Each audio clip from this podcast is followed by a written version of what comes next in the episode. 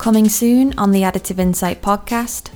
Part of this is around iteration and ability to make mistakes. Um, if you, you, know, you can look at you know any any number of decisions I've made and criticize them, and, and I'll own that. But um, I think the only way you really move forward in life is if you try things out and you're willing to make mistakes.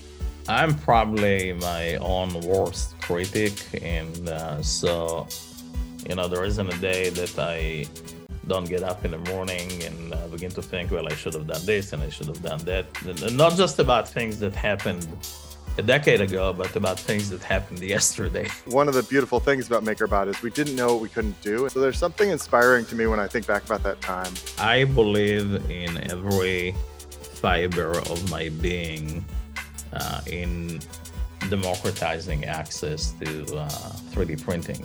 To a large extent, I would say that but for this hype period, probably half of the companies that are playing the space today wouldn't be here, right? I don't think it was a very good documentary. I, I think the, the naming was bad, the branding was bad. And about halfway through it, I realized they were making me out to be the bad guy. They really focused on this story of me. Um, shifting away from open source as like a betrayal of my roots. I'm, I'm not trying to win any public, you know, offices here or public uh, or to win in, in, in a court of public opinion. I'm, I'm trying to do what I believe in, what I know how to do to the best of my ability.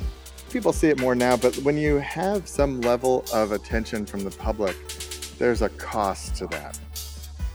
Print the legend a decade on. The rest is history, right?